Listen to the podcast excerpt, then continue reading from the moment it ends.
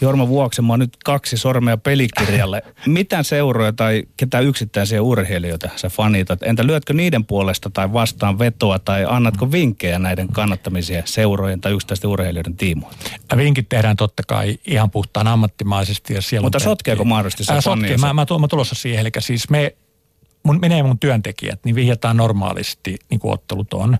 Mutta jos tulee tilanteita, mä kannatan Helsingin IFKta – ja mä Tuli IFK on huivissa itse asiassa tänne paikalle, puris, puris erittäin tyylikkäässä. Ja tota, ää, vastaavasti niin mä tiedän, että tämä ei ole ka- kauhean niin kuin fiksu sanoa, mutta mä oon aika tosi isänmaallinen.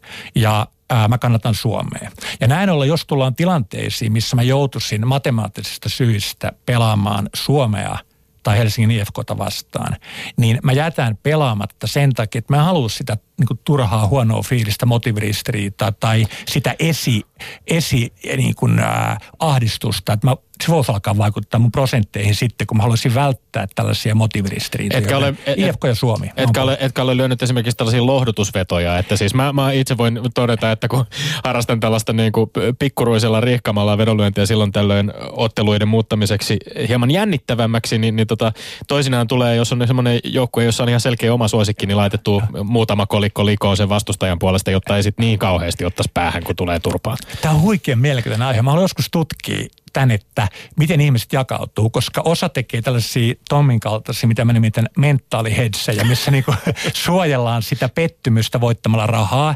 Ja toinen ihmisprofiili lyö oman joukkueen puolesta lisää jopa rahaa, jotta niin kuin osoittaa sen, että mä oon tässä messissä, että tämä on niin kuin oikeasti sota. Että, et, että voi, mä en tiedä kumpi on enemmän, mutta mä tiedän tuon fiiliksen, kumpikin mä en tiedä Kumpikin saattaa perustua jonkinlaiseen tota, urheilufanin ja, ja vedonlyöjän äh, harhaiseen kaikki, kaikki voipuuden kuvitella. Yle puheessa Lindgren ja Sihvonen.